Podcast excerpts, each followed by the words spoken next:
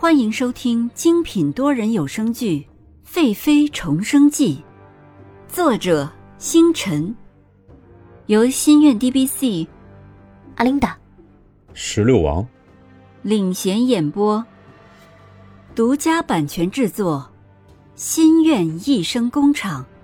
欢迎您订阅收听。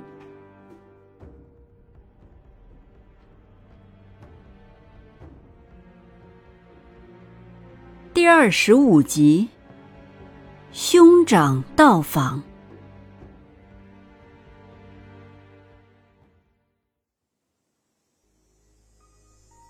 这一日，尹宁鹤的哥哥尹君生收到了妹妹的家书，看了好几遍，实在是不知道自己貌美的傻妹妹怎么会写出这么缜密的东西，于是连忙拿着尹宁鹤的书信给尹宰相送去。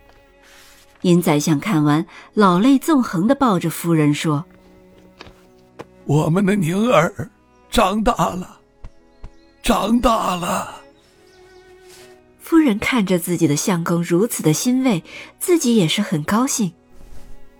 她知道相公为了他们这个女儿付出的太多太多了，于是尹宰相让尹君生按照尹宁鹤书信中的要求立刻行动。尹君生在屋中喝着雪山寒翠，以前这是妹妹最喜欢喝的茶水。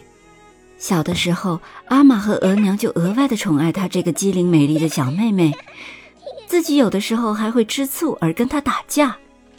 自从妹妹长大了，变得更美了，连她都越来越宠爱她这个妹妹。要不是妹妹会喜欢上洛宣城，自己不会征战多年取得兵符，她为的只是帮助妹妹得到她想要的。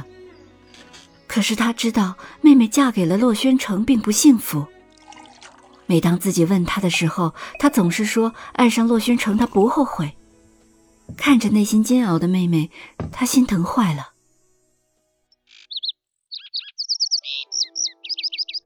用过早膳的尹宁鹤在房间里走动了几下，就在自己的衣橱里找一些好的绸缎给自己的彻儿做衣服。上一世彻儿还没来得及穿上自己绣的衣服就惨死了，所以今生他要彻儿的每一件衣服都是他自己亲手做的。尹宁鹤选了几样好的绸缎准备裁制，就看见黄公公进来了。奴才参见尹贵妃，皇上有旨，请娘娘移步乾清殿，尹大将军来了。尹宁鹤听黄公公说完，心里不禁暖了一下。自己的书信才不过送去几日，爹爹和哥哥就立马行动起来了。是啊，家里人无论我做了什么荒唐的事，都会包容我。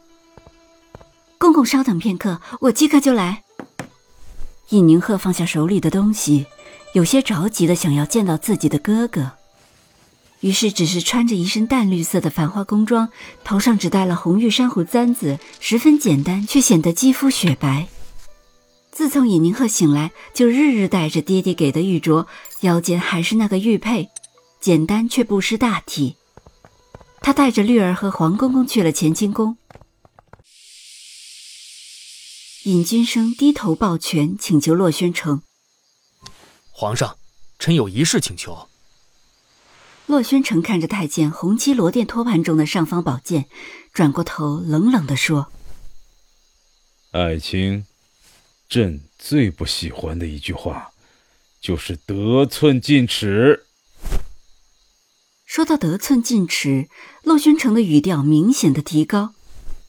尹君生听着洛宣城冷冷的话语，看着他君威的神情，更加低下身说：“臣不敢。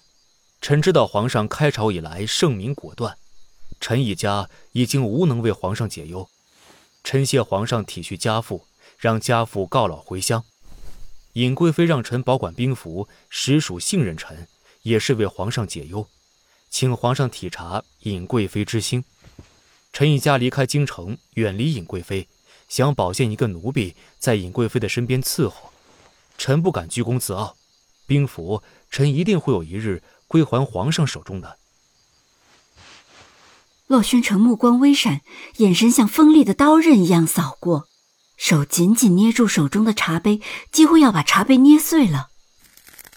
好你个尹家，朕真是小瞧你们了，如今都敢威胁朕了。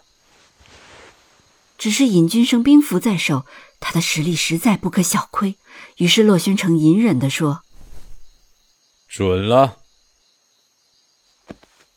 尹君生直起身子说道：谢皇上。尹君生不知道洛宣城半眯着眼睛看着他，洛宣城也不知道尹君生低着头，嘴角勾起了弧度。尹君生想，有海棠在妹妹的身边，自己会放心一些。尹宁鹤走到了乾清殿的殿门口，大门敞开，一眼望去就看到了俊逸挺拔的大哥。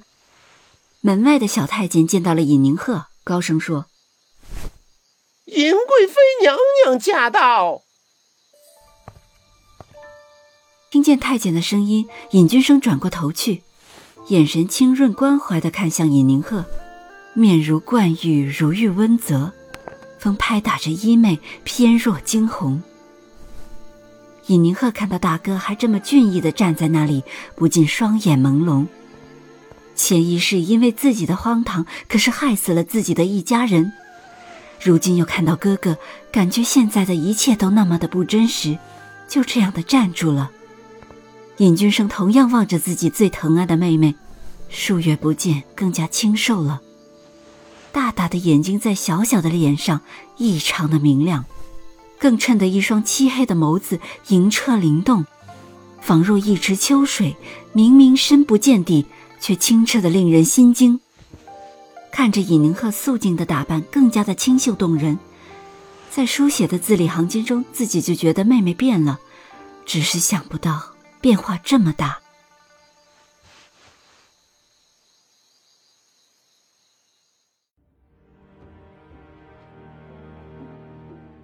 本集完毕，欢迎您点赞打赏，订阅好评，我们下集再见。